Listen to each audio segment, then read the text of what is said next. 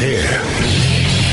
Now, broadcasting from, from the underground command post, deep in the bowels of a hidden bunker, somewhere under the brick and steel of a nondescript building, we've once again made contact with our leader, Mark Levin.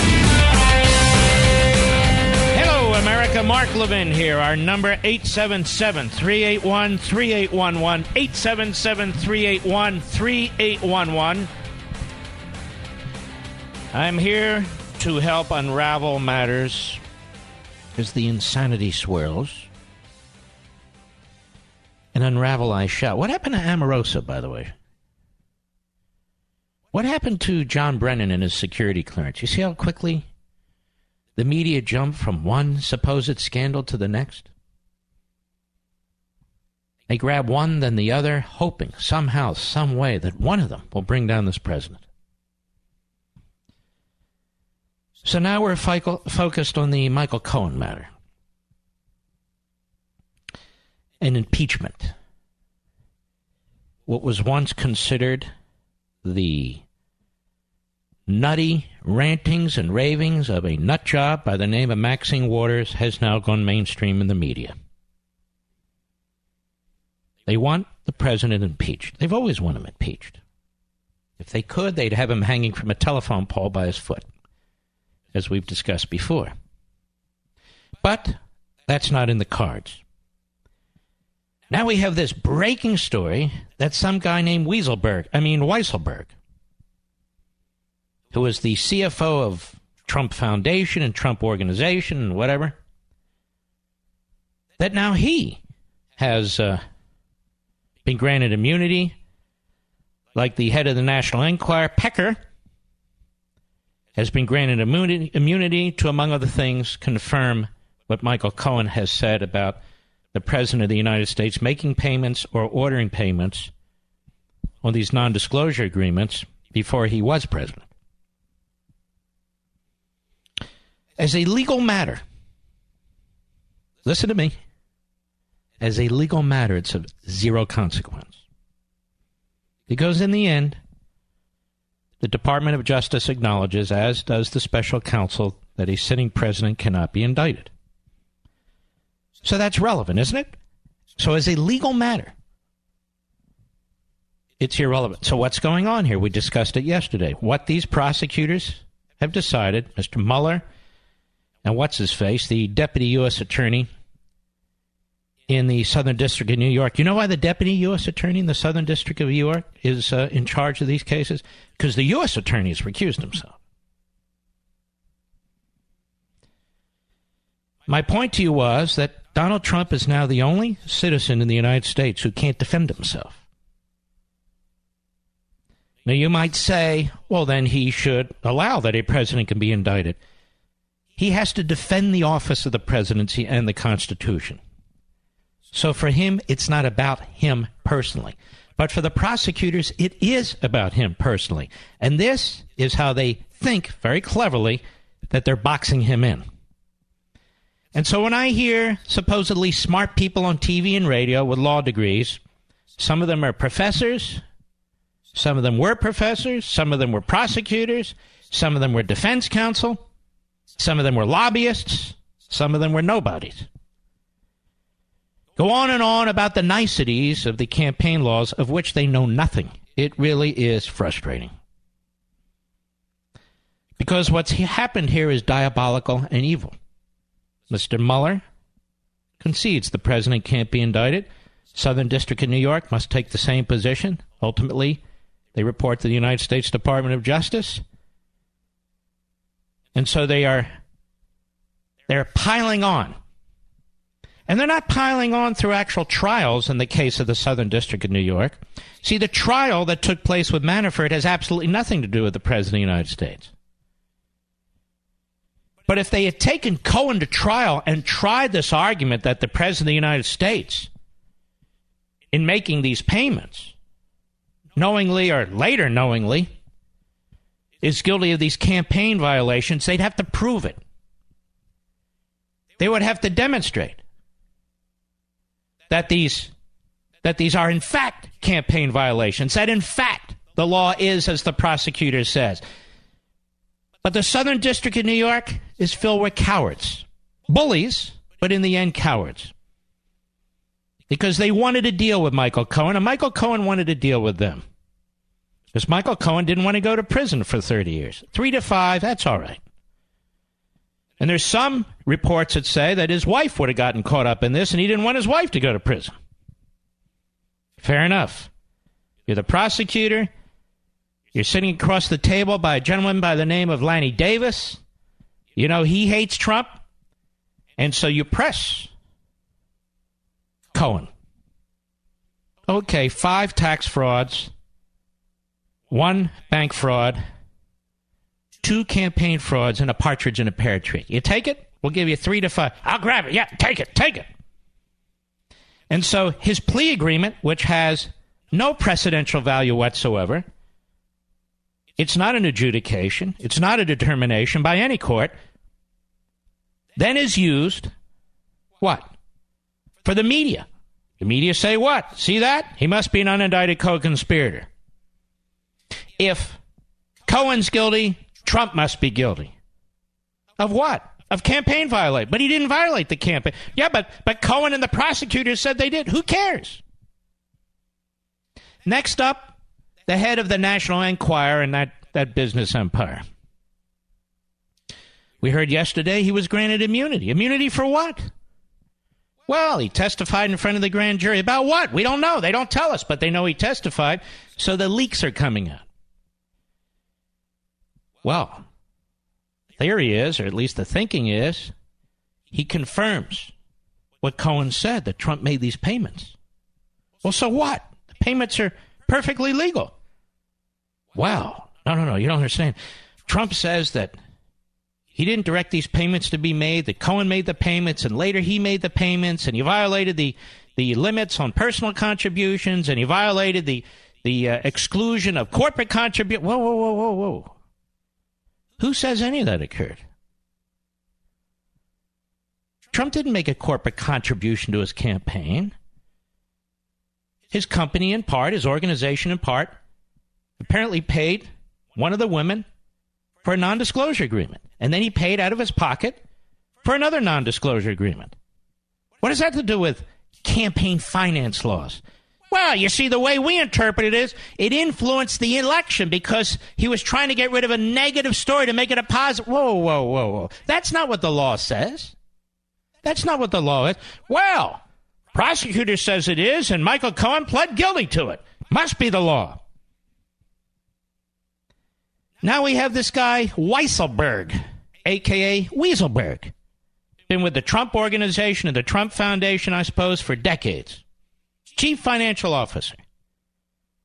Prosecution says now, at least one of the payments Trump made came out of his organization. Let's get a hold of this Chief Financial Officer, Weisselberg. Let's shake him down. Let's threaten him. And then we'll offer immunity if he testifies against Trump. What do you mean testifies against Trump? Well, what it would mean is that he too can say that a payment came out of the Trump organization, and of course, it's our position that that payment was illegal, an illegal corporate contribution to a campaign. But it wasn't a contribution to a campaign, it was a payment for a non disclosure agreement involving a matter that occurred prior to the campaign. Well, that's not how we interpret it. You can interpret it any way you want. You haven't had it adjudicated. I know of nobody in the country who's been convicted of such a charge. No adjudication, no trial, just assertions and a plea agreement and two immunity agreements. So they're piling up. They're piling up these, what will be allegations against the President of the United States, even though they know they will never be adjudicated as applies to him. Never. Which is why this is such a disgusting outrage. He can't defend himself, the president, in a court of law, and he shouldn't, because he's trying to protect the office of the presidency and the Constitution. Our presidents will be in court all the time on criminal matters. You see, the Bill Clinton matter was a civil case. There was a criminal element to it because in the course of the civil case, he lied to a federal judge. That's not this case. Everything we're talking about occurred prior to the time Donald Trump was president of the United States. Now, Mr. Mueller will put his report together. He will include what's going on in the Southern District, or he won't. The Democrats will pick it up if they take the House of Representatives and run with it anyway. And a mere plea agreement and two immunities, they will claim are evidence of the president's violation of the campaign laws, even though there's been no trial and no adjudication, and there can't be, as applies to him. That's how devious and evil this is. But it gets worse. See, I could sit here and you know, six of one, half a dozen of the other. No, I'm telling you what's going on. How is it worse? The Southern District of New York has now opened the back door to investigating the Trump Organization and the Trump Foundation. See how this works? You break down Cohen on campaign charges, among other things. You get the head of the National Enquirer to support Cohen's position. He, otherwise, he's threatened with jail time. Then, because a payment that's perfectly legal came out of the Trump organization, because after all, Trump does own the Trump organization, but it's a corporation, comes out of the Trump organization. The prosecutor claims that it's a violation of federal law. They threaten the CFO. He gets immunity. He complies with the prosecution. And now they get a hold of the Trump organization. Now they get a hold of the Trump organization. This all started by Mr. Mueller, who threw the case to his colleagues, who he knows well, in the Southern District of New York, because he knew that under the Appointments Clause of the Constitution, which I brought up multiple times on this microphone, if he goes so wide, then the president will be able, and others will be able, to make a, le- a serious and legitimate case all the way to the Supreme Court that everything Mueller has done is null and void. So he throws it to the U.S. Attorney in the Southern District of New York, in Manhattan, who does his dirty work for him. Ultimately, to get into the Trump organization. Everybody's missing this. I'm explaining it to you. This is a huge miscarriage of justice. It's incredible abuse of power by these prosecutors. They're politicizing these investigations.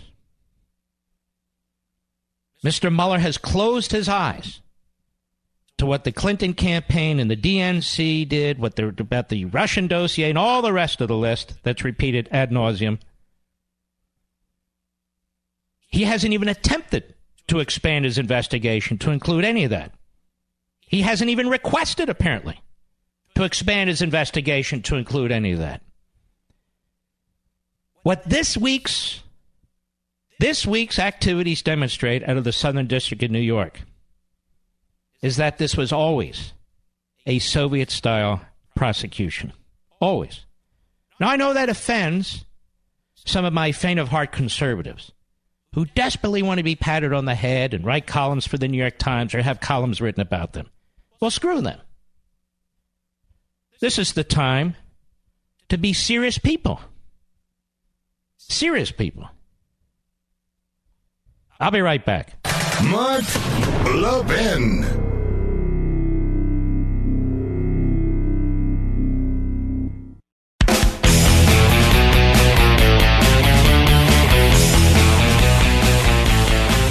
Ken Meyer, aka Flounder, if you look at his photo, he does little snippets for Mediaite. All the writers there do little snippets. Basically, Mediaite is a site that uh, that hawks mostly cable TV, puts clips up, and then puts a liberal twist on them. Not all of them, but most of them, the overwhelming number of them do.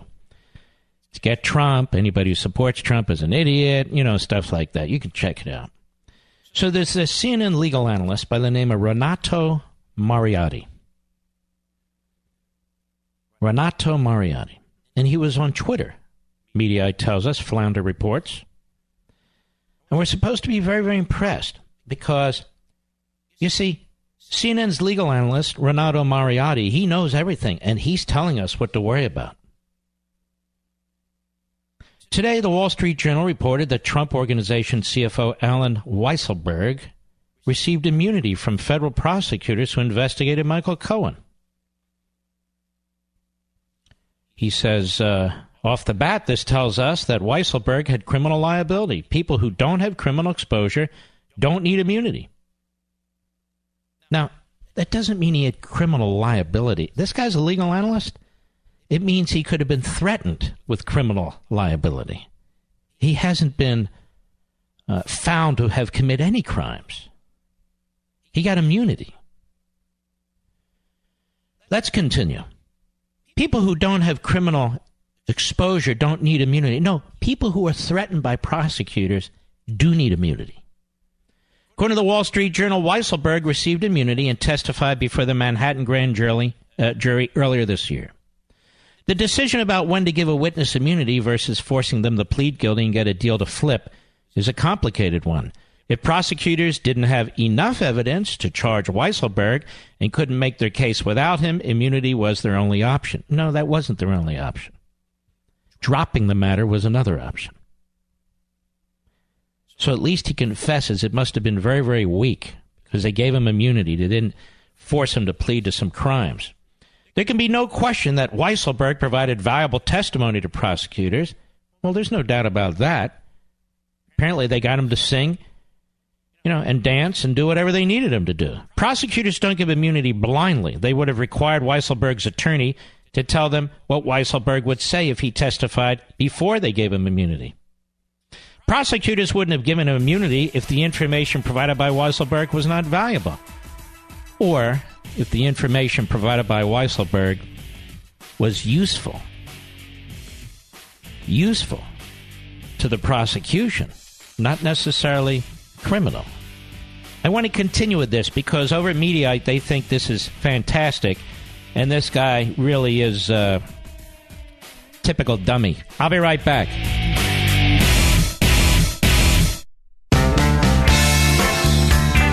This is the show the New York Times is afraid of.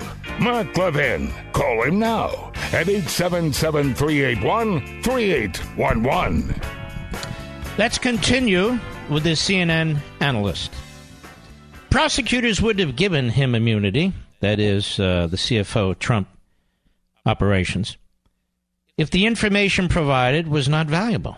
So, what did Weisselberg provide? It appears that he was asked about, for example, according to Weisselberg, he did not know that the retainer agreement with Cohen was meant to repay Cohen for money Cohen personally paid to Stormy Daniels. This suggests the payment was falsely described in Trump Organization financial records. See where see what I mean? Um, and it doesn't suggest anything. In addition to any campaign finance violations Weisselberg may have been involved in, the creation of false financial uh, cuts off. All right, I have to go on. It cuts off. In addition, the New York Attorney General is investigating whether there were false entries in the Trump Organization financial records. Weisselberg's testimony could be helpful in that investigation. In my view, his value to prosecutors is that he knows how the company runs. So now, with this phony, phony campaign violations argument, now they're investigating the Trump Organization. This is really the headline today. Not all the rest of the crap you're reading. This is the headline today. They finally figured out how to break through the back door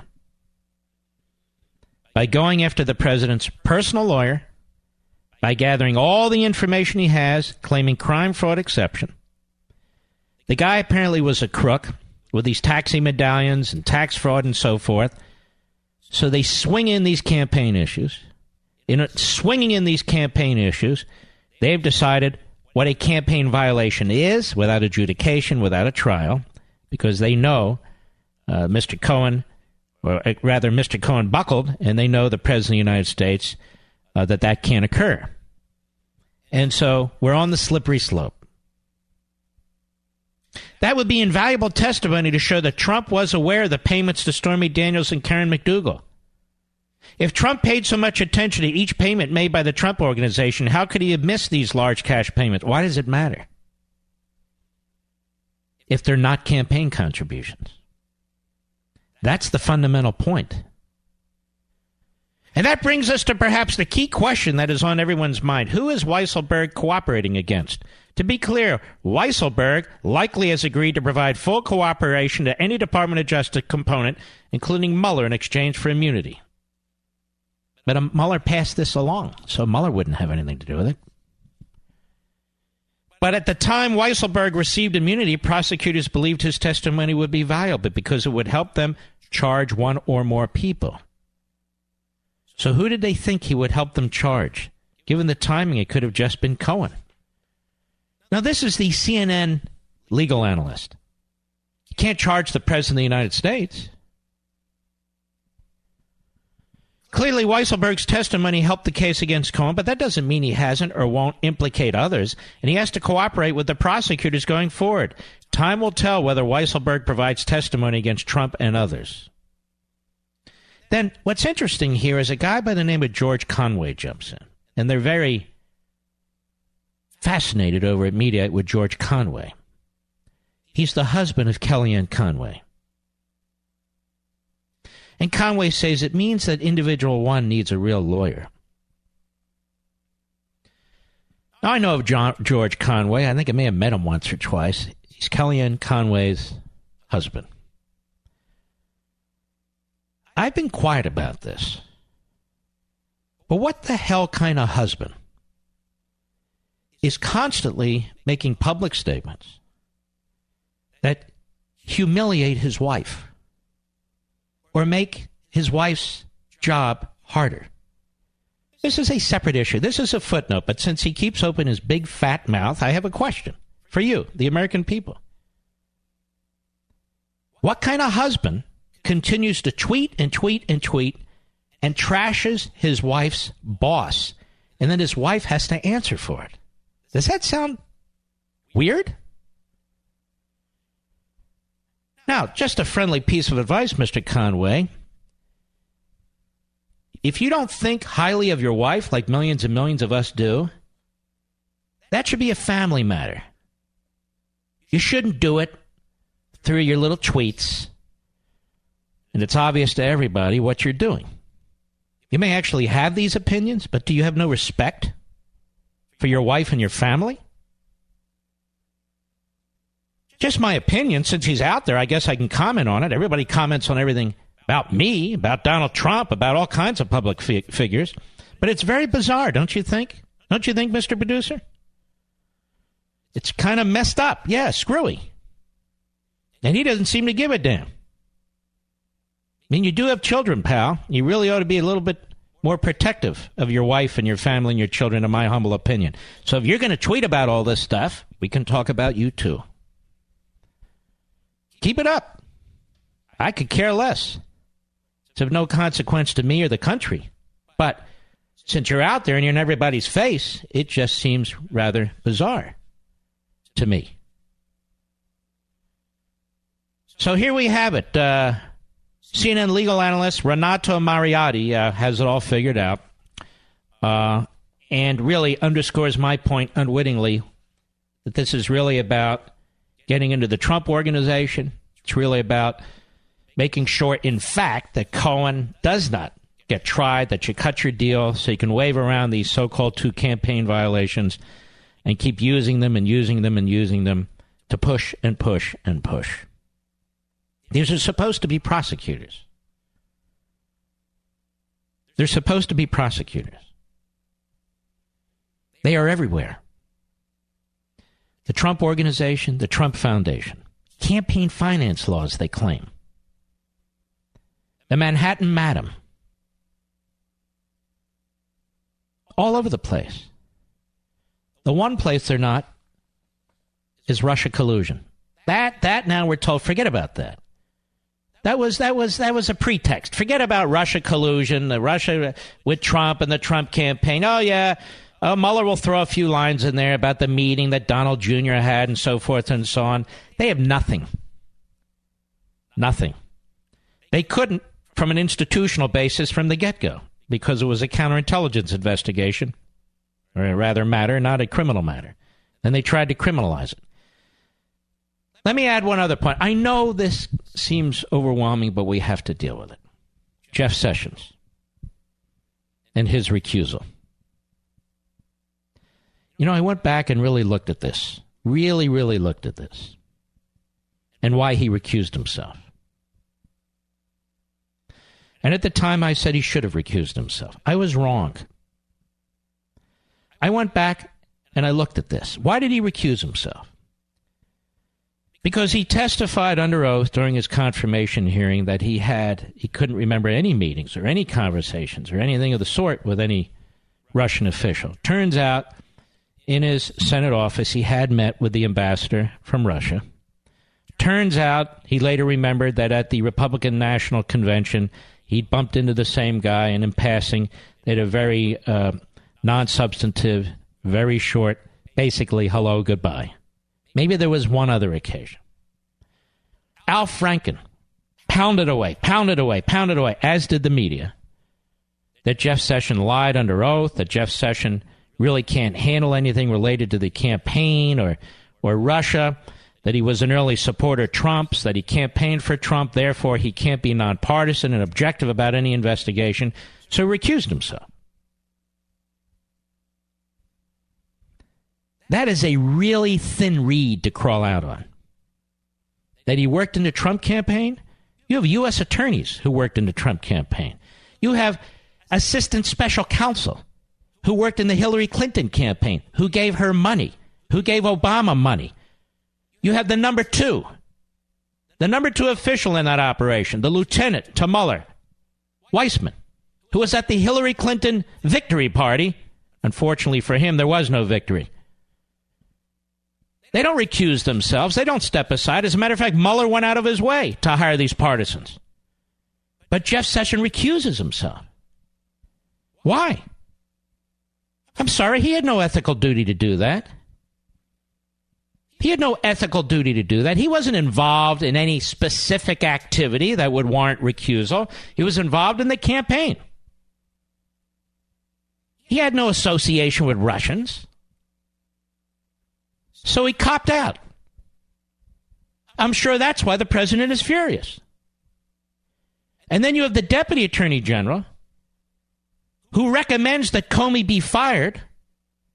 Comey's fired and the Comey firing triggers the same deputy attorney general to appoint a special counsel? This is why the president's upset. This isn't a matter of, you know, we conservatives, uh, we need we need to uh, play by the rules and the rule of law. We are playing by the rules and the rule of law. And Jeff Sessions should step aside. He shouldn't force the president to do anything after the election, before the election. What he did was wrong if you take a really sober look at it and look back at it and analyze it, what he did was cowardly. What Rosenstein did in appointing Mueller was cowardly. And now the President of the United States has all this on his hands, this disastrous mess. Justice has gotten away from the Department of Justice. You have Mueller, who has a personal vendetta against Trump for firing his buddy. And now you can see that based on how he's conducting his investigation, how he's closed his eyes to the other side of the aisle completely and utterly. You have the Southern District in New York, where the U.S. Attorney there has recused himself. And they're very angry with Trump because the former head of that office, the U.S. Attorney, prosecuted Dinesh D'Souza on a nothing burger campaign violation. Sound familiar? For which D'Souza did 20 months in federal prison. Obama never did any time in federal prison. They took foreign money. Hillary Clinton never did any time in federal prison. She violated the Espionage Act. So these same people, when Donald Trump gave a full and complete pardon to Dinesh D'Souza, they're furious with him. They want a piece of him. These are things that need to be brought up. They're tyrannical. And so now you have prosecutors in these offices playing politics, partisan politics. And they can manipulate the system the way the Southern District of New York has manipulated the system with Cohen and these campaign charges to get into the back door of the Trump organization. What next? The Trump tax returns? which has been the demand of the media and the Democrats from day one? This is an attack on the Republic. It is almost impossible for a president of the United States to fully focus on his responsibilities, for which he has taken an oath. They're trying to cripple him, burden him, sabotage him. This is our republic. There was a fair and square election. He won the presidency. They are furious with the fact that he won the presidency. But they don't get to turn this into the old Soviet Union. And that's what they're doing. And the media not only don't sit back, the media are participating in it. Because ideologically, and they know I'm right. Tapper knows I'm right. He was raised as a leftist. Don Lemon knows I'm right, although he's too stupid to know, actually. They all know I'm right that they are driven by ideology. They don't like Trump and they want him removed. Which is why the media keeps pushing impeachment, impeachment, impeachment more than the Democratic leaders in the House and the Senate, quite frankly. I'll be right back. Mark Levin.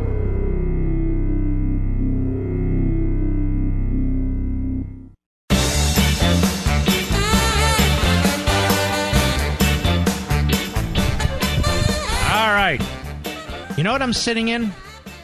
My X chair. 99% of all office chairs are one size fits all. And as a result, your chair is not properly suited to your particular body size, your shape, and your comfort level.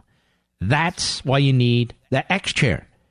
X chair's patented DVL, that's dynamic variable lumbar support, offers unparalleled support and comfort for your lower back. And God knows I needed it. You will feel the difference the moment you sit down. The DVL fits your back like a glove and moves with you throughout the day. You have to feel it to believe it. Proper support and good posture mean better concentration, increased productivity, and a higher quality output than you ever dreamed possible. And more than anything else, it means comfort. If you're a business owner, I strongly recommend giving X chairs to your entire staff. Just wait until you see how much your employees appreciate them and how productive they become. And by the way, this X chair is taking off now because you, my beloved audience, you're trying it and you're loving it. And it's a smart investment. Over 96% of people who buy an X chair, sight unseen, absolutely fall in love with it. Over 96%. If that doesn't tell you that there's something special about this chair, then nothing will. Feel the X chair difference for yourself with their 30 day risk free in home trial. And here's a special deal just for you, my listeners. Go to xchairlevin.com. That's xchairlevin.com. Go right now. You'll get $100 off. That's xchairlevin.com. Or you can call their toll free number 1 844 4 XChair. 1 844 4 X-Chair. Now, X-Chair comes with that 30-day, no questions asked guarantee of complete satisfaction. So go to xchairlevin.com. And by the way, if you use the code Levin Footrest, Levin Footrest, you'll get a free footrest too. That's xchairlevin.com. Free footrest with Levin Footrest or call them 1 844 4 X Chair. A lot of you have gotten that X Chair. We're getting a lot of feedback that you really love it. That's a good thing. So now a former general counsel of the FEC, who is a leftist, in my humble opinion, he's out there, of course, and he's saying, well, of course these were crimes. I mean, quote, what he admitted to, that is, Cohen, is a crime. It's a violation of law, and he pled to a criminal violation of law, therefore it's a crime. He pled to a crime. What a knucklehead. Usually there's no allegation that it's knowing and willful because a lot of these matters are handled really as civil matters because campaigns always violate laws. But once you cross over to knowing and willful, they can be criminal. Really? Name one. Name one case like this that was criminal. And so you have a lot of these cases. Obama's campaign was fined $375,000 by the FEC, one of the largest fines leveled against a presidential campaign ever, for missing reporting deadlines on $1.8 million in contributions. But there were no criminal charges there. And what does this former general counsel liberal say? What did he tell CNN? There's no comparison. There's no presidential campaign that I'm aware of that hasn't had campaign finance violations. A lot of money flows through them and they almost all have some violations. What is unusual is having a violation where it's been alleged that the candidate and now president was allegedly involved and personally directed the violation. Wow. Isn't that a compelling legal argument? A lot of money flows through campaigns, and they almost all have some violations. Here's the real difference no money flowed through the Trump campaign. It had nothing to do with direct campaign costs. No money flowed out of the Trump campaign. No campaign dollars were used of any kind. He entered into a non disclosure agreement with two people. They received money out of his pocket or out of his organization. There is no campaign issue. Period. I'll be right back.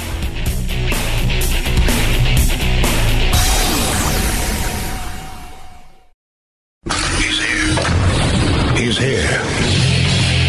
Now, broadcasting from, from the underground command post, deep in the bowels of a hidden bunker, somewhere under the brick and steel of a nondescript building, we've once again made contact with our leader, Mark Levin.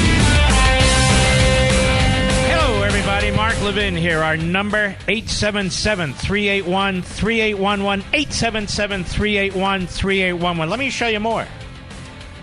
The Attorney General's office in New York now wants to investigate the Trump organization.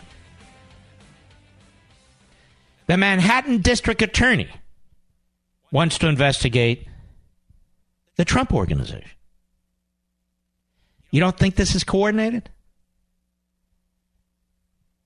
This is from The Hill. Prosecutors in Manhattan are reportedly considering pushing for criminal charges against the Trump organization and two top company officials over a hush money payment linked to former longtime Trump lawyer Michael Cohen. See where this is going?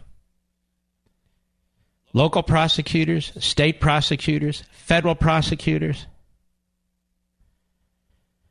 The New York Times has reported that the Manhattan District Attorney's Office is considering charges over the company's accounting of Cohen's payment to adult film actress Stormy Daniels, uh, porno. The official stressed the review of the matter is in its earliest stages and no decision has been made in pursuing charges. So the different levels of prosecutors are working with each other. Now, the Manhattan DA is a left wing Democrat. The Attorney General, uh, they're having a race, I believe, but in New York is a left wing Democrat.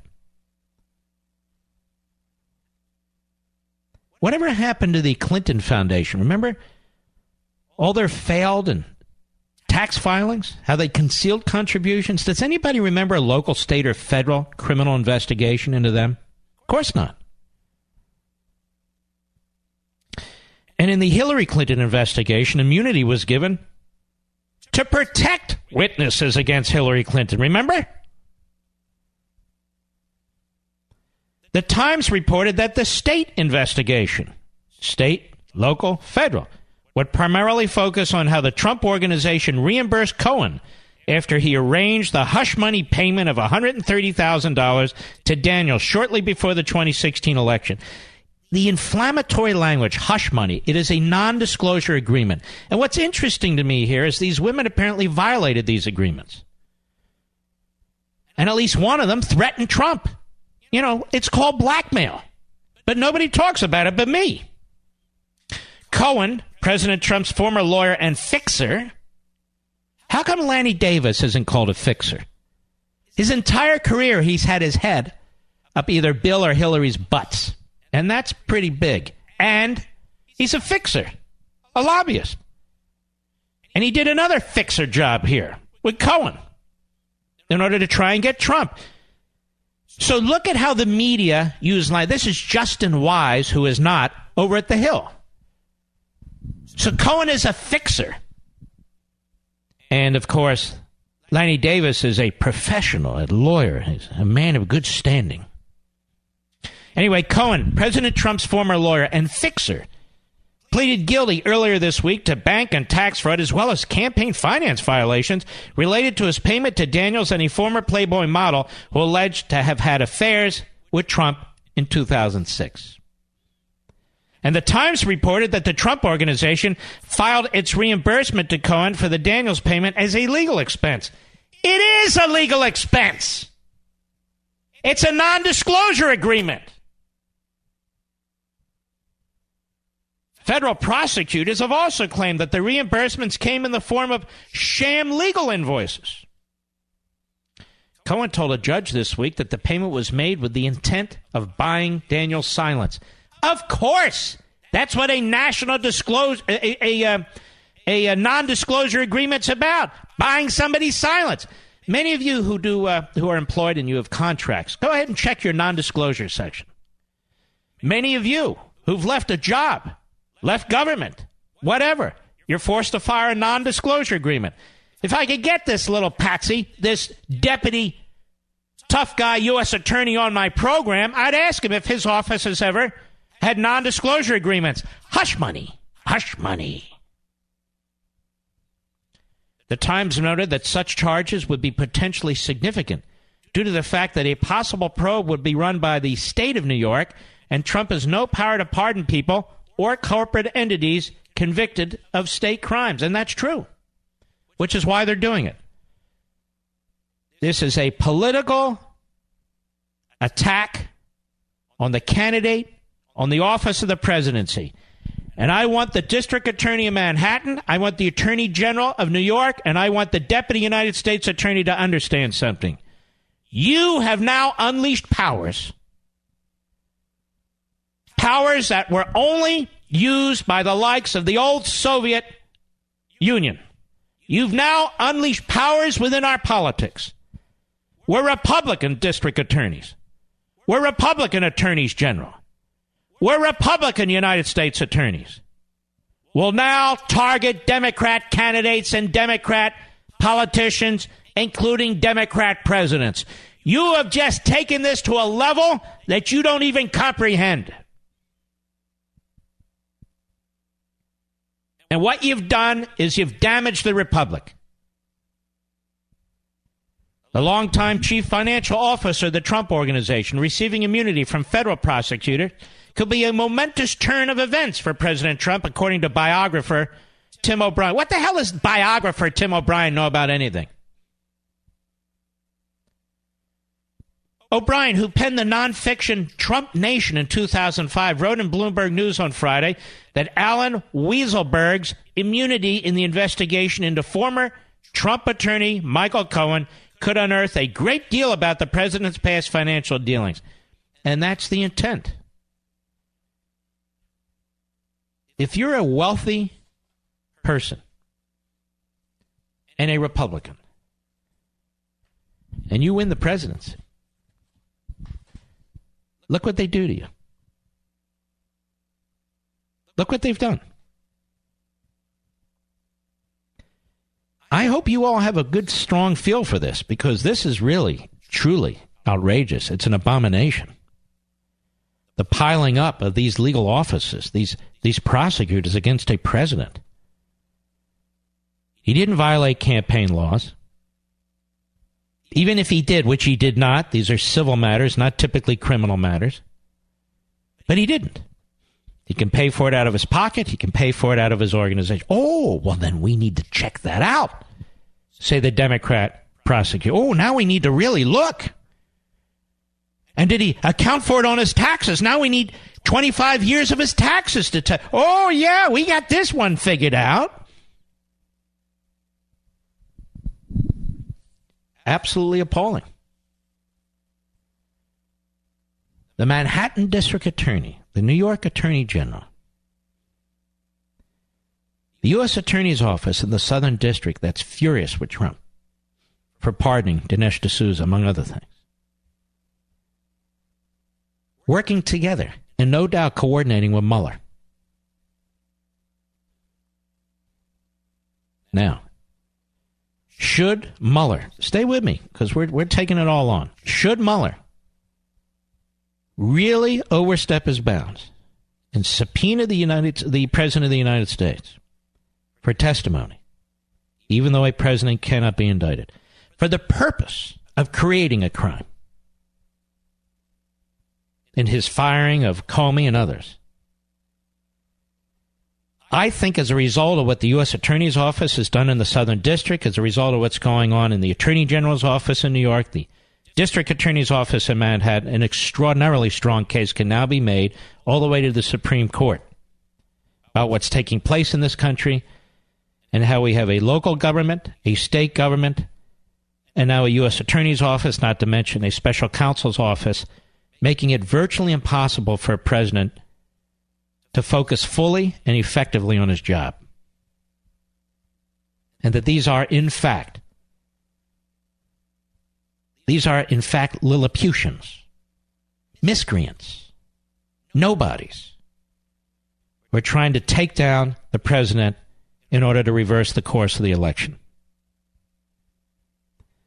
If anybody was somehow deluded to what's taking place here, your eyes should now be wide open. I'll be right back. Mark Levin.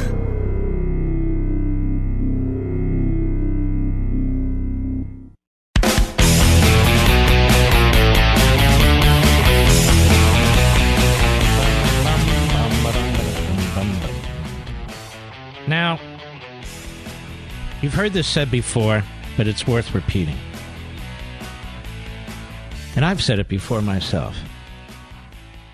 Beria was Stalin's KGB chief. Beria, B E R I A. He was Stalin's K- KB- KGB chief. And he said, infamously, Show me the man, I'll find you the crime. This is where we are today, ladies and gentlemen. Show me the man, I'll find you the crime. There are all kinds of crimes out there. Hillary Clinton, but they protected her. The Clinton Foundation, I don't believe that's ever been subjected to a criminal investigation. But when you have the prosecutors on your side, let me just say this to the deputy U.S. attorney in the Southern District of New York. Let it be heard wide. Let the left spread this. Let's inform our fellow citizens of the tyranny that's afoot. Mr. Deputy U.S. Attorney, you remind me of Beria. Show me the man, I'll find you the crime. I watched you with your little hit job press conference. You are a cold dude. You are a cold dude. You like to watch people sweat, don't you? You like the torture of threatening people with prison. You like to break a strong man and watch him weep, don't you? You've spent decades doing that, haven't you? Oh, I'm sure you've you've chased many a criminal. But how many innocent people have you threatened with the power of your office? because you were lucky enough to be hired through our civil service system at the Southern District in New York at one point. And you've clawed your way nearly to the top, the top of the civil service positions in the Southern District in New York. The political position is the U.S. Attorney. The deputy U.S. Attorney is not. And notice, by the way, Attorney General Sessions, the political position is the U.S. Attorney. We don't just turn it over to bureaucrats. But what's taking place, the District Attorney in Manhattan, Beria. The Attorney General in New York, Beria. Show me the man, I'll find you the crime. There's so many rules and laws, tax provisions, regulations, and so forth and so on. It's not hard. But what you expect in these prosecutors is judgment and common sense and temperament and a sense that their power can be abused, which is exactly what's taking place. They're excited. They're almost obsessed. They're They're in a frenzy to see who f- first can get Trump and take him down. There are consequences, ladies and gentlemen, for this kind of rogue behavior. There are consequences for calling innocent behavior a crime. There are consequences for forcing men to plead to crimes that they didn't commit. For threatening men, and by men I mean men and women, for threatening men with possible criminal charges and giving them immunity in exchange for selling their souls. We need criminal justice reform, all right, I would tell my Republican friends and their Democrat colleagues. But we're looking at all the wrong places. The politicization of these offices in one direction cannot stand if this republic is to stand. Cannot stand if this republic is to stand. You know, you have people out there who are saying, look, you got to let the investigative process work or we're no better than them. But we are better than them. We have no problem with the investigative process working. Our problem is it's not working. Our problem is it's corrupt. We're watching with our own two eyes. We're listening with our own two ears. We see it. We hear it. It's corrupt. Just like the media are corrupt. They're ideological. They're partisan. They have winners and losers, and they know I'm right, but they'll pretend that I'm not. Unlike them, you know where I stand. Unlike them, you know my positions. Unlike them, you know my principles. I would never lower myself to pretend that I'm a journalist knowing I'm not. Like the rest of them do on CNN and MSNBC and a few here and there on our favorite cable channel. What is immoral is when the poison of this kind of corrupt mentality spreads throughout the land. People are talking a lot about morality when it comes to Trump and these two women. Well, let's talk about morality when it comes to Trump. Is what being is what is being done to Trump moral? Let alone constitutional. Of course not. What do you think the framers of our Constitution would think? If you had a local prosecutor, a state prosecutor, a federal prosecutor, and then some concoction called a special counsel, all investigating a president of the United States who hasn't committed any crimes. I told you yesterday, impeachment applies to conduct of the president while he's in office. None of this has anything to do with the President of the United States while he's in office.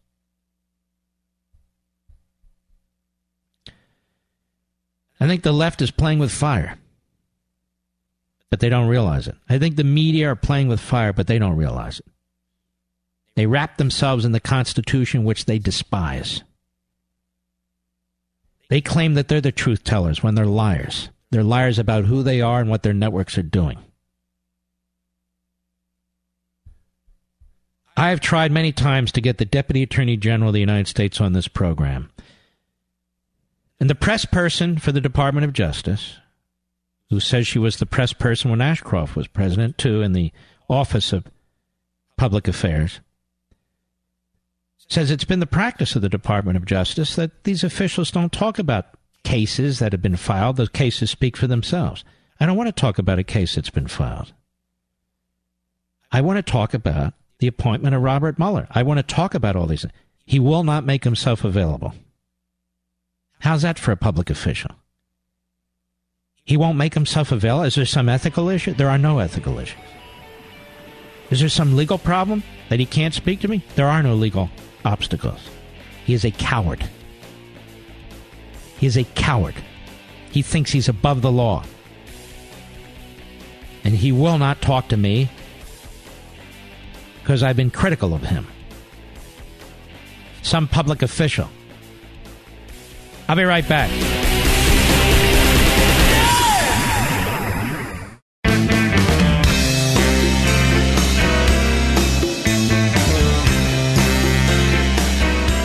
Yes, it's true that Mark Levin is the fastest growing radio show in America. The Mark Levin Show is on at 877 381 3811. You know, ladies and gentlemen, standing up for your principles and applying them to events that are taking place doesn't mean that you're selling out.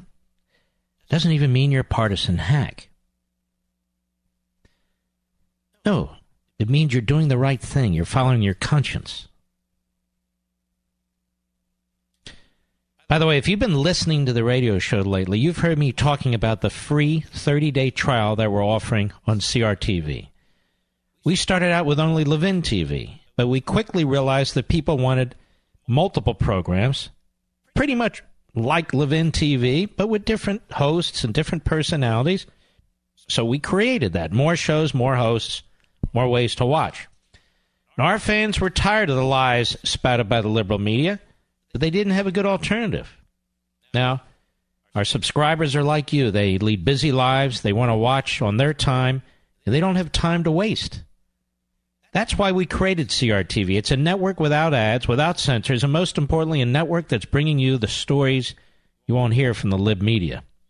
But if you're like me, you believe in the old adage from President Reagan trust but verify. So we're giving everyone access to CRTV for 30 days absolutely free. Don't take our word for it, try it for yourself. Give us a call at 844 Levin TV and we'll have you set up in five minutes. Again, that's 844 L E V I N TV. Plus, you never know how much longer I'm going to be doing that over at CRTV. A few more years for sure. So now's the time to jump in so you can watch Levin TV.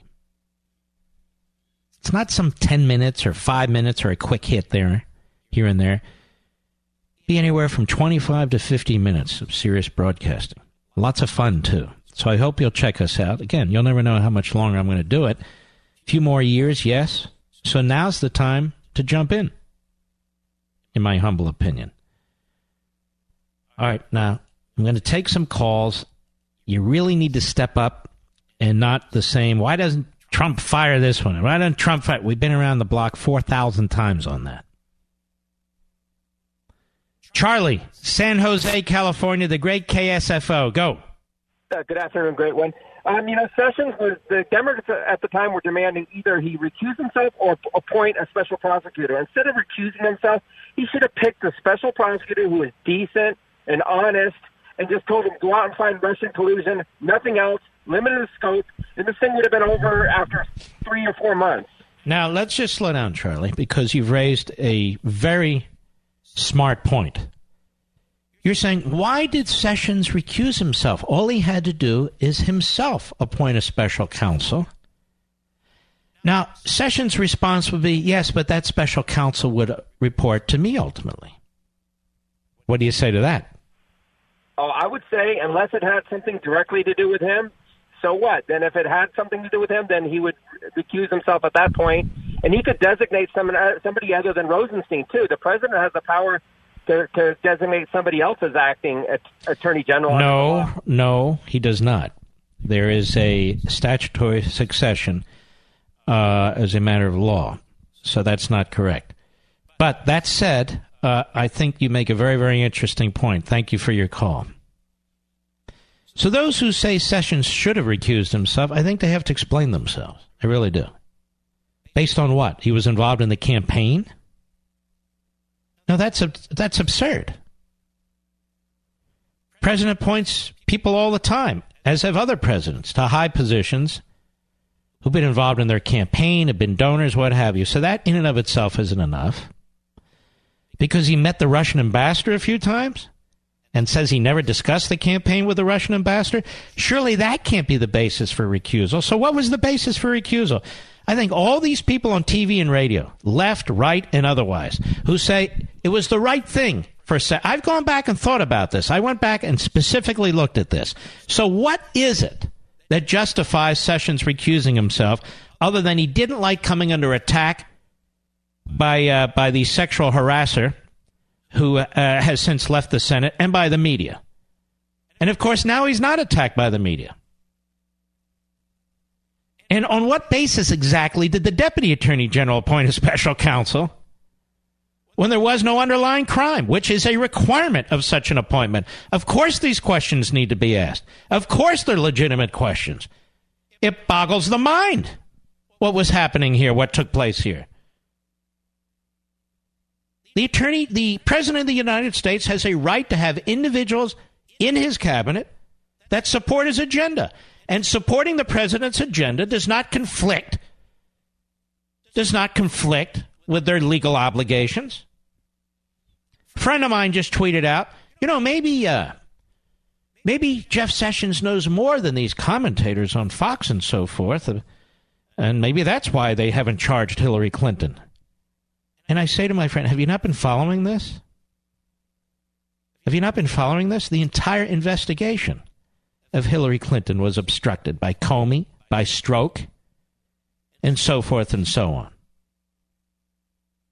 How would Jeff Sessions know more? How would he know more? On what basis would he know more? He's recused himself on Russia. He's recused himself on on uh, interference in the election. Is he involved or was he involved in the Hillary Clinton investigation? No, it predates him. Well, maybe he was briefed. There's no indication of that whatsoever. I would say this to my dear friend. Maybe Sessions is wrong. Have you considered that? Maybe he doesn't know a whole lot. Because he doesn't want to know a whole lot. Or he wasn't there at the time. Who knows? Let's take another call. Let's go to Barrett, Pinehurst, North Carolina, on the great WEEB. How are you? Great. Thank you for taking my call.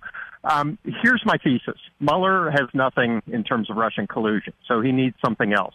His something else is creating the illusion that there is inappropriate influence of the election by President Trump and his campaign. Why is he doing this? Because the media will carry the water on this for the next two months, and his objective is, ironically, to inappropriately influence the outcome of the campaign on the basis of a, a false allegation that he knows is a false allegation, but it will carry itself on. So my, my second comment before you respond to that too is how do you recommend that there be a communication strategy to get to the rank and file American people? All right, all right, all right, all right, all right, sir. I'm I'm not a, a marketing expert. I'm I'm getting to the rank and file American people every day. Why do you think I'm taking my time day in and day out and walking through this? So is there some other plan out there that maybe you can come up with? I'm, that's not me. That's not my responsibility. I don't know how to do it. I can only go on Fox so many times a week. I can only do Levin TV so many times a week. I can only uh, do this radio show so many times a week. I don't know what other plan they can develop for that. That's number one. Number two, obviously, this is intended to affect the midterm election. You think the Democrat Manhattan attorney, uh, district attorney, or the Democrat attorney general or the Democrats dressed up, or the liberal Republicans dressed up as civil servants in the U.S. Attorney's Office. They're out to get Trump. They're out to influence the election. They're out to affect what already took place, the past election. That's the whole point. Thank you for your call, in my humble opinion. Abraham, New York City, the great WABC. Go. How you doing, Mark? Okay. All right, so I'm calling in. I was actually thinking for a while about why Michael Cohen would record his own client. I'm an attorney myself, and this made absolutely no sense to me.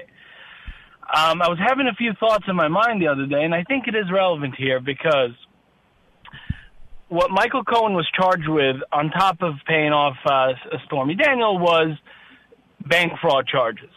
So what I started thinking about was maybe Michael Cohen intentionally recorded Donald Trump, and we can all agree that that tape is completely de- decrepit and it actually means or says nothing.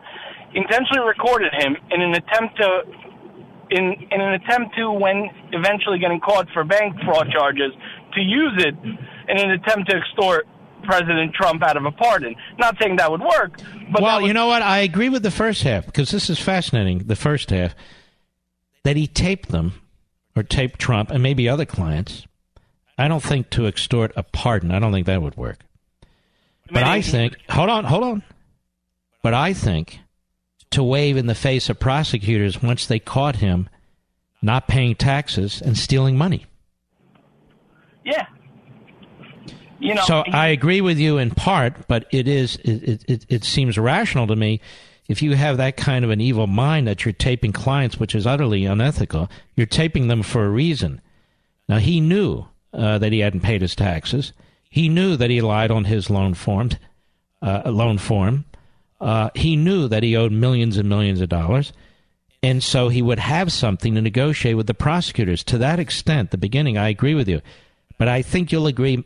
My second part of what you said is probably what he was doing.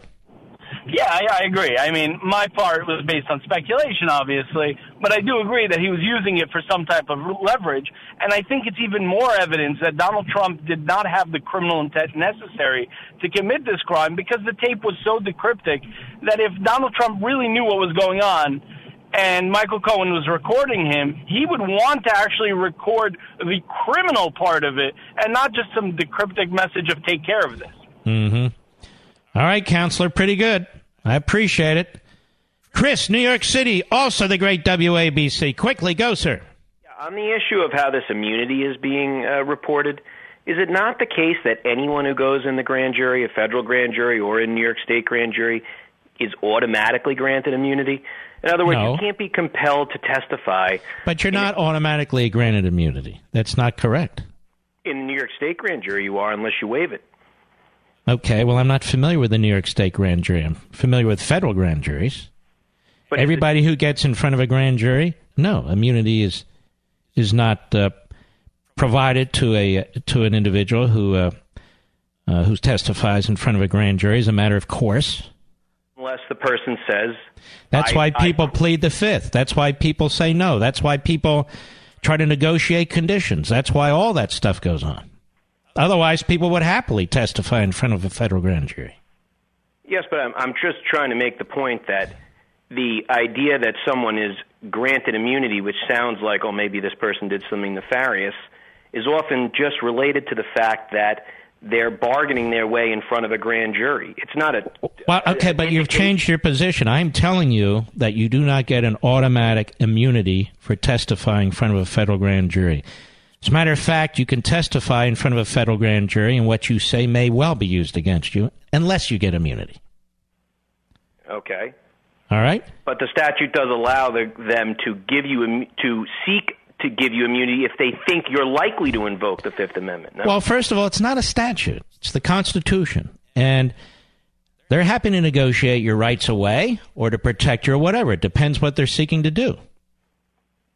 I, again, I can't speak to New York and what their uh, grand jury requirements are, but it would seem very strange to me that uh, any state would grant people automatically immunity if they testify in front of grand juries. That just seems very weird to me. All right, my friend, thanks for your call. We'll be right back. Mark Levin.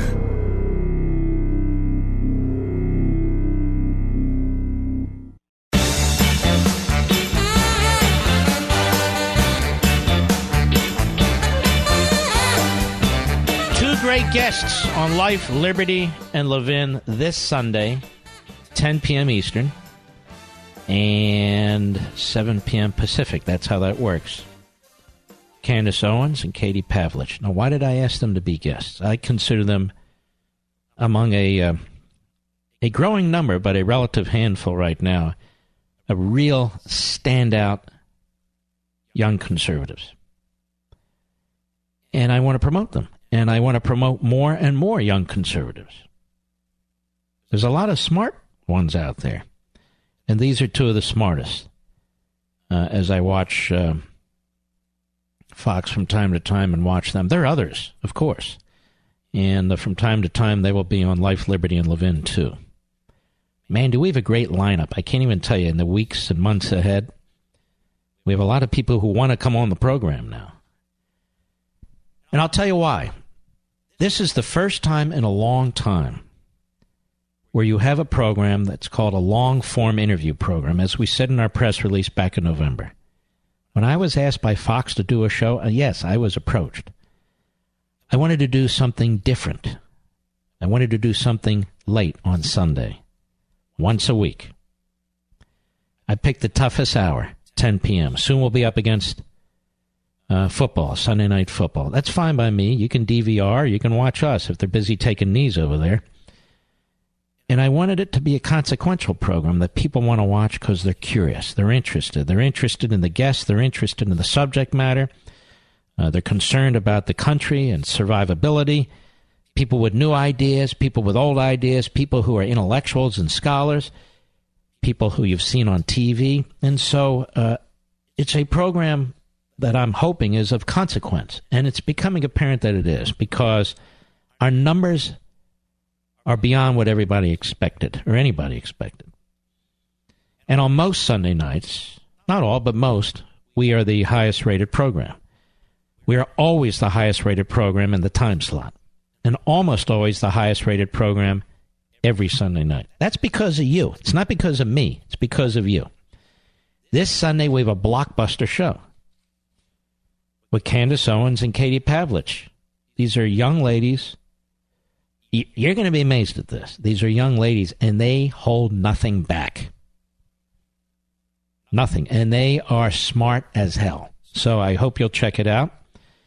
And of course, I will be the host. That's Life, Liberty, and that's the Levin part. You know, when an emergency strikes, what's your first impulse?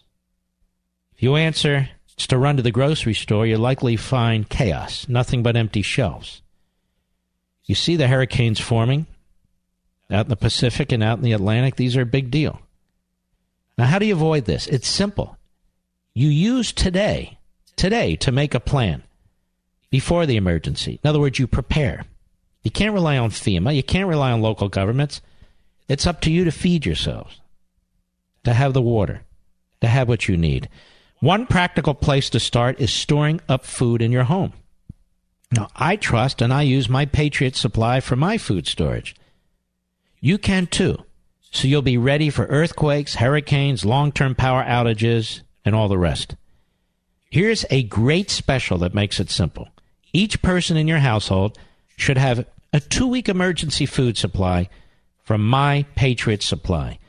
These kits are only $75 right now, and they contain 92 servings of breakfasts, lunches, and dinners. You need to take action.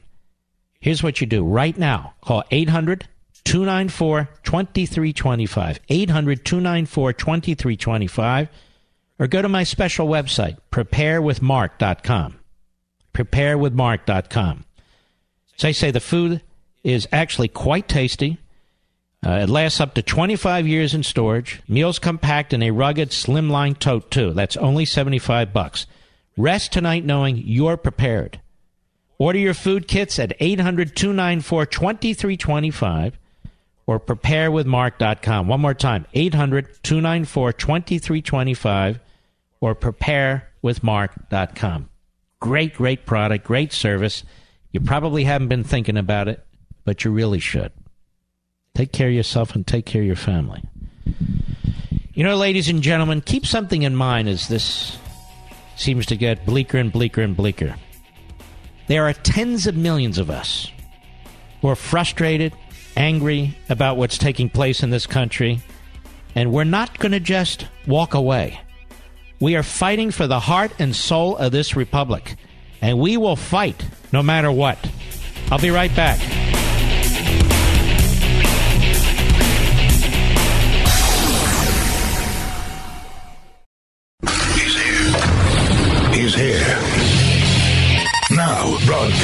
From, the underground command post, deep in the bowels of a hidden bunker, somewhere under the brick and steel of a nondescript building, we've once again made contact with our leader, Mark Levin. Hello, everybody. Michael Levin. Mark Levin here. Our number 877 381 3811. 877 381 3811.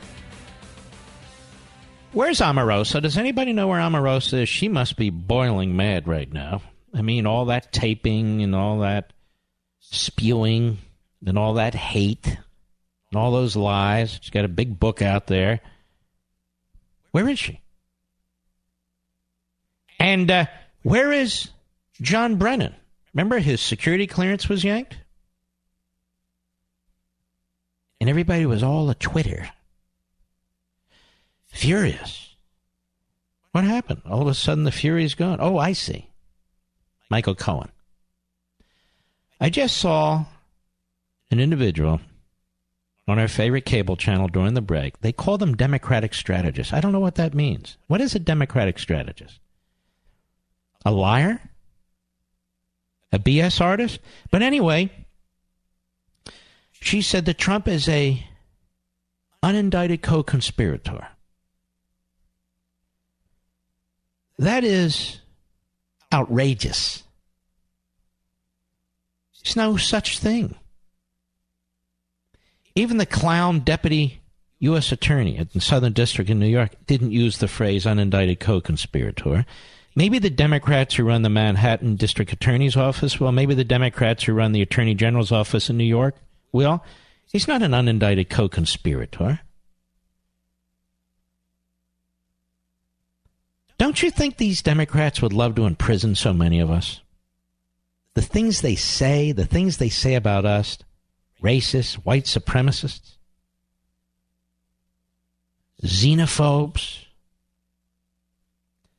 that we are less intelligent than they I mean these these leftists are a vile bunch. They are a radical bunch of dangerous people, in my humble opinion, particularly their leaders. When you call out the media for being fake, which so much of it is, you're attacked as attacking freedom of the press when you're using free speech. And how so? Are any of these corporations in danger? Bezos buys the Washington Compost, and nobody can do anything about the Washington Compost. The New York Slimes. You've got a billionaire uh, in Mexico who owns like 20% of it. Nobody's going to be able to touch the New York Slimes. Comcast owns NBC, MSNBC. You can go on and on and on. Nobody's nobody's threatening them. They're beclowning themselves. They're undermining their own credibility. Now, Russia. The turning point you see for Michael Cohen in turning against the president was Helsinki. That's about as stupid a propaganda line as you can come up with. But that's the nature of the fixer, Lanny Davis, a real fixer. The president, they say, went soft on Russia. President went soft on Russia. Here's something that happened that demonstrate that the president is tough on Russia. And while the Helsinki press conference got day in and day out reporting for what? A week? What the president did just now will get almost no reporting. It's in Politico, but I haven't seen it on television. The Navy reestablishes Atlantic Fleet to check Russia. Now, that's the Politico headline, and Politico's leftist. Isn't that incredible? Now, the move comes as Russian submarine activity surges in the Atlantic. The Second Fleet in Norfolk, Virginia, which was deactivated in 2011. Now, who was president in 2011? I believe that that would be Barack Milhouse Benito Obama. So Obama deactivated the U.S. fleet in the Atlantic. Trump has reestablished it. Trump is said to be soft on Russia. Obama was said to be tough on Russia. This is what I mean. These lies that we get in, day in, day out. The second fleet in Norfolk, Virginia, which was deactivated in 2011, will once again be assigned ships, aircraft, and marine landing forces for potential operations along the East Coast and in the North Atlantic where melting Arctic ice has also heightened the competition for natural resources. We as a Navy, as a nation, have not had to confront such peer competitors since the Cold War ended nearly three decades ago. One of the Navy's top officers, Fleet Forces Command Chief Admiral Chris Grady, said during a ceremony in Norfolk aboard the aircraft carrier USS George H.W. Bush. Our sea control and our power projection, two vital elements of our national security, are being challenged by resurgent foreign powers, namely Russia and China, he added. Chief of Naval Operations, Admiral John Richardson, who issued the order earlier this year to reestablish the Second Fleet, stressed that the Navy is not looking for a fight, but he said that realities demand that it maintain a large scale ocean maneuver warfare unit in the Atlantic region. Now, does this sound like Trump sold out to Vladimir Putin? I am so sick of this.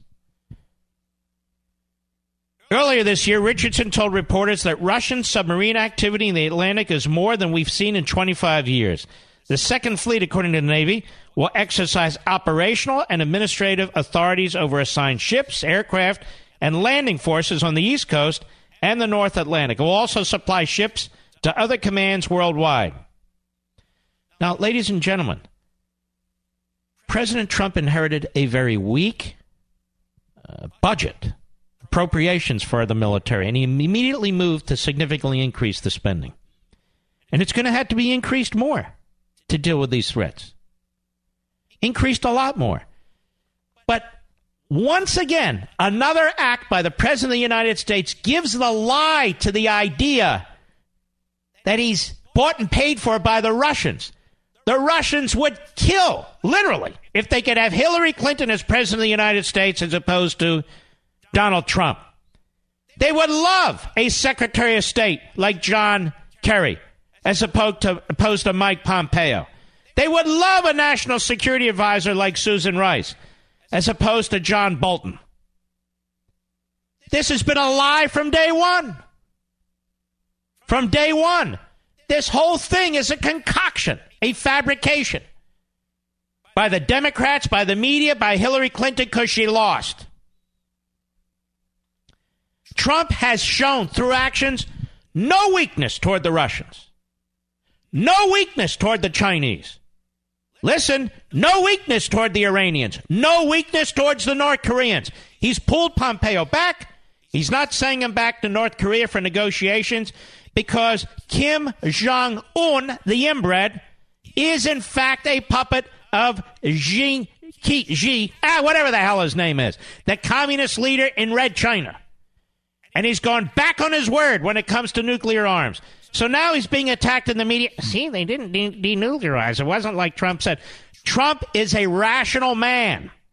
He sees what's taking place. He's adjusting his policy to deal with it. Unlike Obama, who was an ideologue, a left wing ideologue, who didn't adjust anything to deal with reality in the real world. He just kept pressing his agenda appeasement, abandonment, that's what's taking place today. This is real news. And as the President of the United States is trying to deal with the Russians, the Chinese, the North Koreans, and the Iranians, as the President of the United States is trying to deal with the economy, as the President's trying to deal with the immigration, as the President is trying to deal with so many issues, because the presidency is a unique position. He's under attack. He's being stabbed in the back by these Lilliputians dressed up as prosecutors. I can't get one of these guys on my show. Not one. Because they operate in a bubble. They want to give their little press conference. They want to give their little leaks to their friendly reporters. And then off they go, pretending that they can't speak to me. I've never seen a Department of Justice that's so silent. Deputy Attorney General, won't speak. Mr. Mueller can't talk. We're in an investigation. Oh, but you can leak. U.S. Attorney giving his little press conference, they won't talk to us. What a bunch of fools and frauds undermining this society. That is exactly what they're doing. I'll be right back. Mark Levin.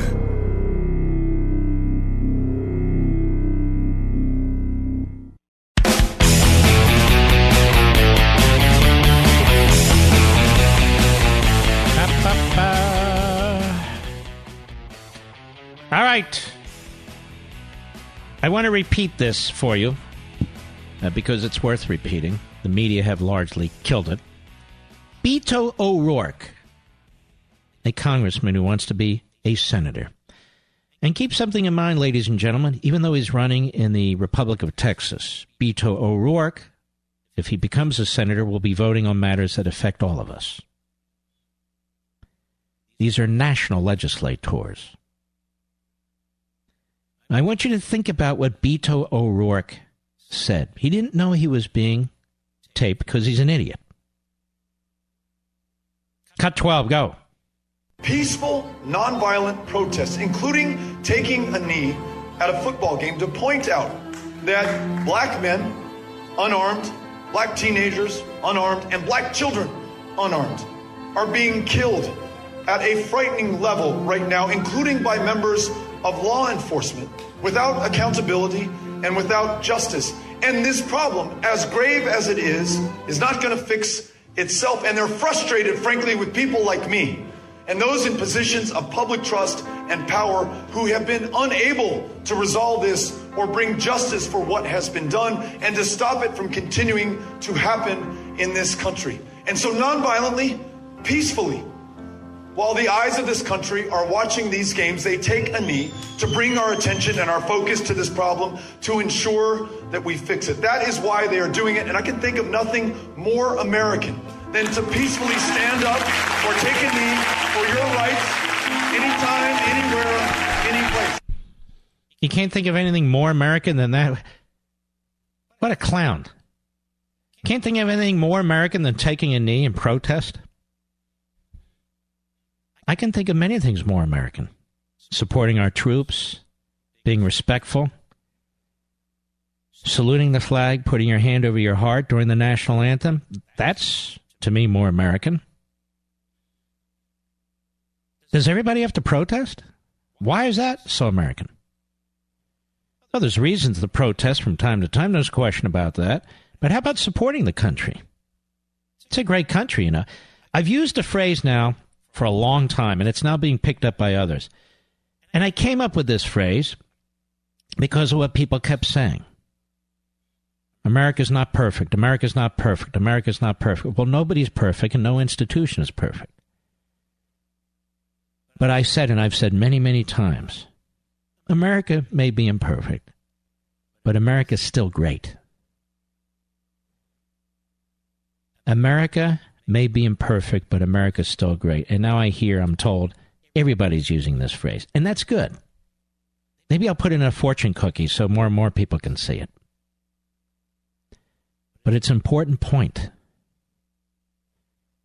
Nothing is perfect. And if that's the test, the left always wins because they take that as an excuse to destroy what exists and to attack our traditions, our customs, our principles, and our history. So it's important to have a rational response. Of course, America is imperfect. People are imperfect.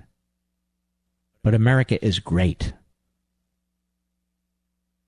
You can be imperfect, institutions can be imperfect, but they can still be great.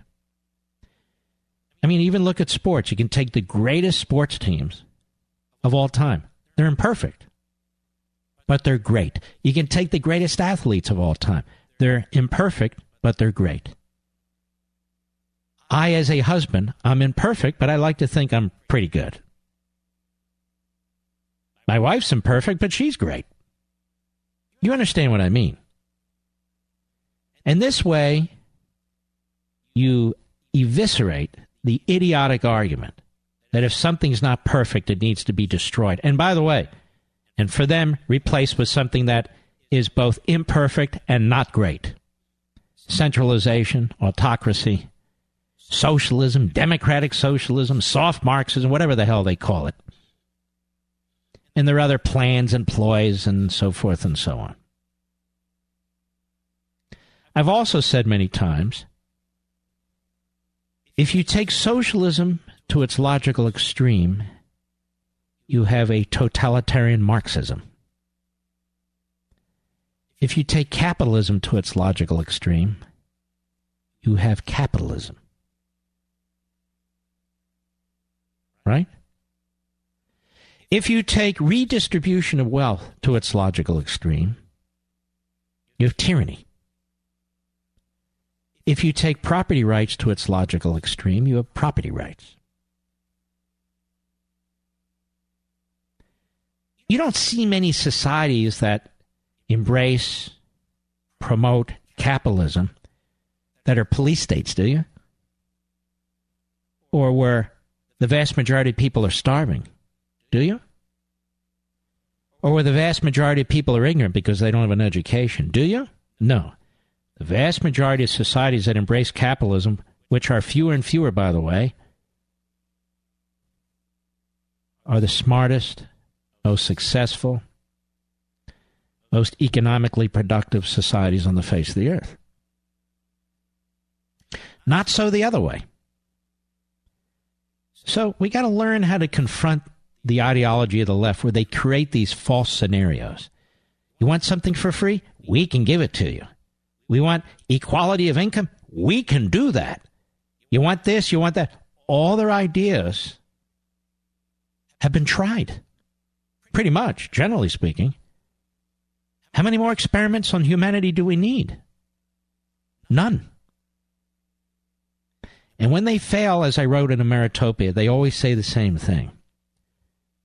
We failed because we never spent enough money. We failed because of big companies. We failed because some people were too selfish. We failed because we didn't have enough uh, uh, people working on it. We fa- There's always a reason other than the real reason. Because the ideology is a failure, and the models that it spawns, they're failures too. That's the truth. So language is important. And being able to confront the propaganda of the left is very, very important. It's like with the media right now. The way I, the reason I address it constantly on this program. They say they are defending a free press. They don't have to defend a free press. The free press is not endangered. They're mostly large corporations with hundreds of billions of dollars, at least tens of billions of dollars, that aren't threatened at all. And the fact that somebody who is an ideologue dressed up as a journalist pretends to be defending free press is offensive. They're defending their right to spew their partisan ideology. They're not defending the free press. They're not defending the First Amendment. They're defending their ideology and their agenda, and quite frankly, their salary. I'll be right back.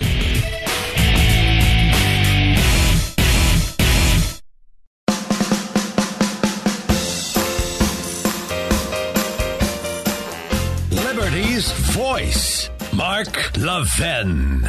Talk with that voice now. 877 381 3811. Yes, that beautiful voice of mine. Summer's almost gone, but not the sunspots, brown spots, and UV damage to your face, neck, and shoulders. Introducing Genucel's brand new sunspot corrector and the 10 day only summer repair sale. Roseanne from Akron, Ohio says, In just days, I saw a lightning of dark spots on my cheeks. I'm uh, ordering more right now. And that's exactly what she did. And just like Roseanne, if you click or call right now, you'll get the Genucel Sunspot Corrector absolutely free just for trying Genucel for bags and puffiness today. Finally, see those su- stubborn sunspots vanish, even the ones you've had for years, by the way, and those bags and puffiness gone. And for results in less than 12 hours, the Genucel Immediate Effects is also free. You really need to go to Genucel.com or call them 800 Skin 604. 800 Skin 604. And while supplies last, Chamonix microdermabrasion is also yours, free for the first time this year. Keep the great memories from the summer fun, not the wrinkles, inflammation, and sunspots. Call 800 Skin 604, 800 Skin 604, or go to Genucel.com. That's Genucel.com. We have our friend Selena Zito back who really does have the pulse of the people out there. She spent months traveling, meeting people, small towns, USA, places where most of the media dare not go. They don't even know they're on the map. But she apparently is a victim. Selena Zito, how are you, my friend? I'm swell. How are you? I'm very, very well. So, what happened to you? So, uh, my New York Post editor, uh, the day after the uh, court decisions were made for both Manafort and uh, Michael Cohen, the, uh, asked me to go out and ask some voters who supported Trump, uh, you know, what their thoughts were. Does this pull them away from him? And so I went out there and I talked to some voters. I picked up a variety of voters very similar to trying to recreate the archetypes that are in the Great Revolt. You know, people who would have both the strongest uh, passionate most, uh, support for him, but also, uh, you know, the weakest support. You know, the ones that were, uh, uh, you know, on the fence and and I, I you know asked them. I wrote up the story. Uh, there, it was a pretty pedestrian story. This is how they feel. This is why they feel that way, and they really have nowhere to go. Um, and and posted the story. It went up, and uh, there are hundreds of stories about uh, the uh, what Manafort and Cohen means, but mine was probably the one of very few that said, "Hey, the people that actually put him into office, they ain't going anywywhere. Mm-hmm. And you need to understand and or listen to that. Mm-hmm. Um, I went to bed, posted the story in the morning um, on Facebook, and I got a couple texts from people saying, "Hey, um, Facebook took your story down. And I actually thought they were messing with me. So I kind of ignored them. uh, mm-hmm. And then all of a sudden I opened up my Facebook page, page and there were hundreds of DMs from people saying, hey, we posted your story and Facebook took it down, giving a variety of reasons of why they took it down from it being spam to it not meeting community standards. I looked what? at my own post. Yes, and community standards, which is really creepy. I don't know why I found this creepy, but community standards. Now that, that means liberal standards. We know what they really mean. Yeah. Right, it, but but it's also capitalized. It was really weird. Um, so at least to me. So mm-hmm. I went on my own page, my personal page. It's gone. They didn't even give me a reason. It was just gone. So uh, I, I I went on to uh, Twitter and I asked them very politely, publicly, "Hey, can someone please direct me as to um, make me understand why this was taken down?" No answer. So I noticed on Twitter their direct message option is open. So I sent them a direct message, essentially saying the same thing. No answer. So then I went to Facebook's own page, and let me tell you, if you are a just regular person who isn't very savvy with the internet, um, it's very difficult to find out how you ask the question. So I found three different options, and when you ask, it's not. It's when you uh, make a request to Facebook. It's not an email interaction. You you type in your question and, and you hit. Well, let, let, well, let me ask you a question. Did they put it back up? They eventually put it back up. But you had to jump up and down. You had to make a public spectacle of them. You had to go through their laborious process, and there was no justification for them removing it in the first place. But there's also what's really creepy is is not only that they took it down, but they put it, took, put it back up with no interface with me. What, what was the reason? There's no transparency. Was it an, an algorithm? Did a human do it? Did a robot do it? Did do you think you'll ever get an answer? No, uh, well, I got. I, they they they sent me a, a text this morning, or not a text, um, a tweet this morning, and said it was a bug. That's all they said. That's all. It, it was a what? A bug. A bug? Now you know that's a lie. It wasn't a bug. Oh, no kidding. Yes. there no there's absolutely no, you know, there's no interaction. I, it's sort of like a cross between interacting with the Wizard of Oz and Hal from. It, it's very, it's very freaky. Now, by the way, I have an audience that actually likes to read. What's the name of your book again, and where can people get it? It's The Great Revolt Inside the Populist Coalition Reshaping American, American Politics. I, w- I want you to write another book called The Great Revolting and do it on the left. Will you please? well, the thing is about in the Great Revolt, we actually talk about big tech. Yes. And how, meaning Twitter and Facebook, and how it works against um, independents and conservative and, and Republican users. And yes. that the impact isn't just going to be in the ballot box. It's also going to be against them. And yes. that's what's sort of important about what's next with this coalition. And that's why the book's important. All right, my friend. You have a wonderful weekend. We always enjoy having you. Thanks so much for having me. You have a great weekend. All right. God bless. How much time do I have, Mr. Producer? Well, I wanted to, I want to focus on this. A man claims that a prominent homosexual couple whose wedding was officiated by Supreme Court Justice Ruth Bader Ginsburg, drugged and raped him. Speaking with the New York Daily News, Samuel Schultz, an opera singer, claims that while he was a graduate student at Rice University, these are allegations, he met opera counter, uh, uh, uh, singer uh, David Daniels and conductor Scott Walters at a closing night party for Houston Grand Opera's run of whatever. He reports that after going back to their apartment for drinks, he blacked out and woke up the next afternoon in a bed alone, completely naked. I was sore and I didn't know why, he says. Made my way to the bathroom to figure out why I heard I was bleeding. It okay. Anyway, he's making an allegation that the couple married by Justice Ginsburg, he's accusing them of drugging him and raping. Now, this is in the newspaper. I don't make this stuff up. So here's the question.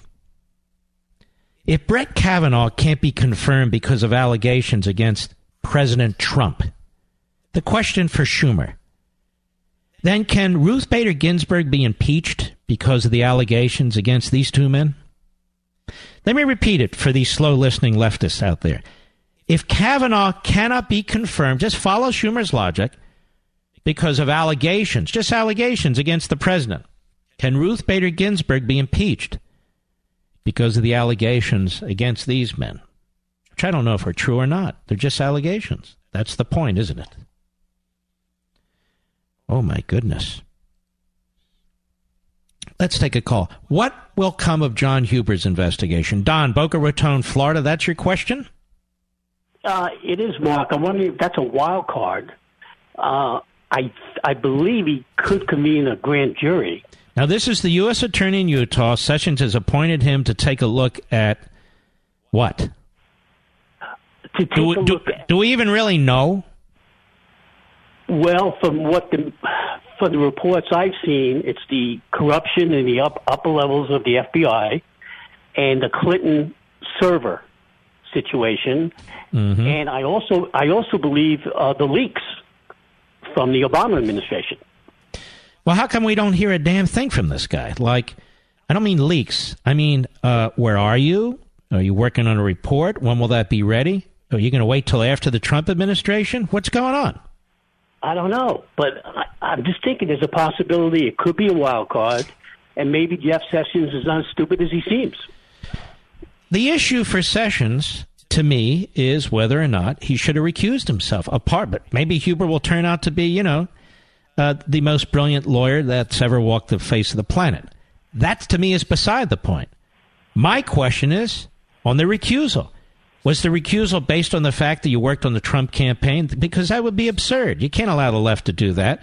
Or the fact that you met the Russian ambassador a few times and you never had a discussion that that uh, that affected the campaign or was about the campaign. You shouldn't recuse yourself. You ought to defend the fact that you're the attorney general, and you're not going to allow people push in that direction.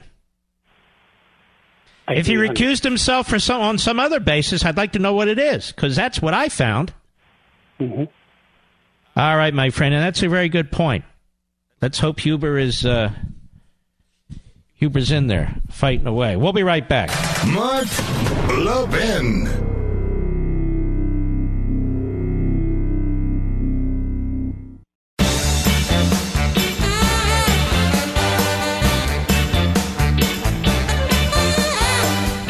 This is the last week. Last week to sign up, which means this is the last day, as I understand it, to sign up for a free offer from Hillsdale College. Now, seriously, let's listen to this. I've been talking about the monthly digest of conservative thought from Hillsdale College for a long time now. Well, the current free offer ends today. Please visit levinforhillsdale.com, L E V I N for Hillsdale.com, to start receiving your monthly subscription. Now, my life's work is to help preserve freedom. It's the same with Hillsdale College. Hillsdale is committed to pursuing truth and defending liberty. They teach their stellar students to defend freedom, and they do that for you too through their free monthly digest of conservative thought. 3.8 million Americans receive Imprimis for free every month, and you, my friend and fellow freedom lover, should be reading it too. Subscribe for free while you still can. Today is the deadline. Go to levinforhillsdale.com. Levin, L E V I N, for Hillsdale.com. There's no strings attached. Generous donors who want to preserve freedom for future generations make it possible for Hillsdale to send Primus to you at no cost. This is the last day. Start reading Imprimis so you can know how to defend the freedom you love. And you'll read tremendously inspiring speeches by the guests that they bring on campus. And that's how I first lived, uh, learned of Imprimis, even before they became a sponsor on this program. That is Hillsdale. So today is the day. Get your free monthly copy. You can get it for family members, friends, and yourself. I strongly encourage you to do it. Today is the last day to get it for free.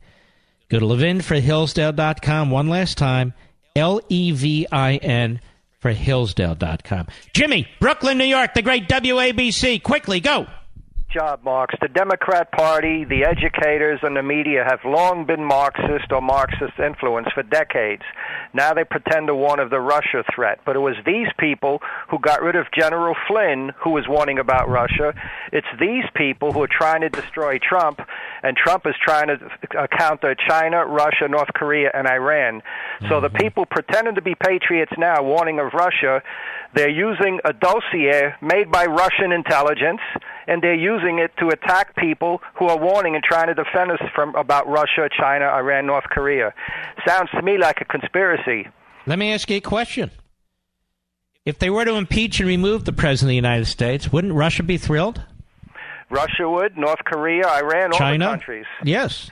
I mean, the communists now have the ability to make riots, race riots and others, in every city in this country uh, God forbid, in time of war, they would be able to have power blackouts here, major, major chaos, economic trouble. We are really in big trouble. Trump came in almost like the, the guy on the white horse. The communists actually thought they would have had victory this year, May 5th, which was Karl Marx's 200th birthday, or the previous year, the 100th anniversary of the Soviet Revolution. In fact, they celebrated those two holidays in their communist religion. And those All right, my friend.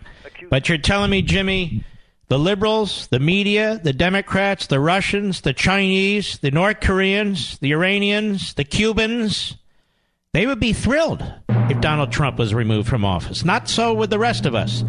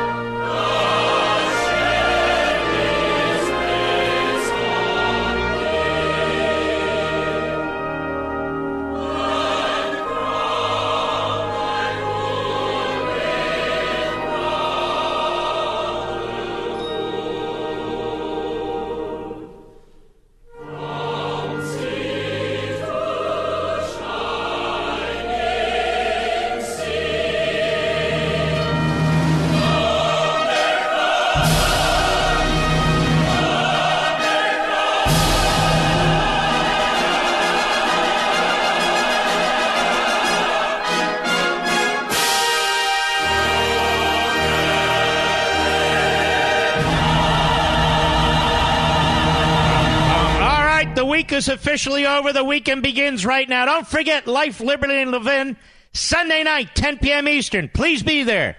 We salute our armed forces, police officers, firefighters, emergency personnel, ICE, and the Border Patrol. Good night, Spritey. Good night, Griffey. Good night, Pepsi. Good night, Smokey. And good night, Zelda. And may I say, God bless our Aunt Adele. See you on Sunday, folks. God bless.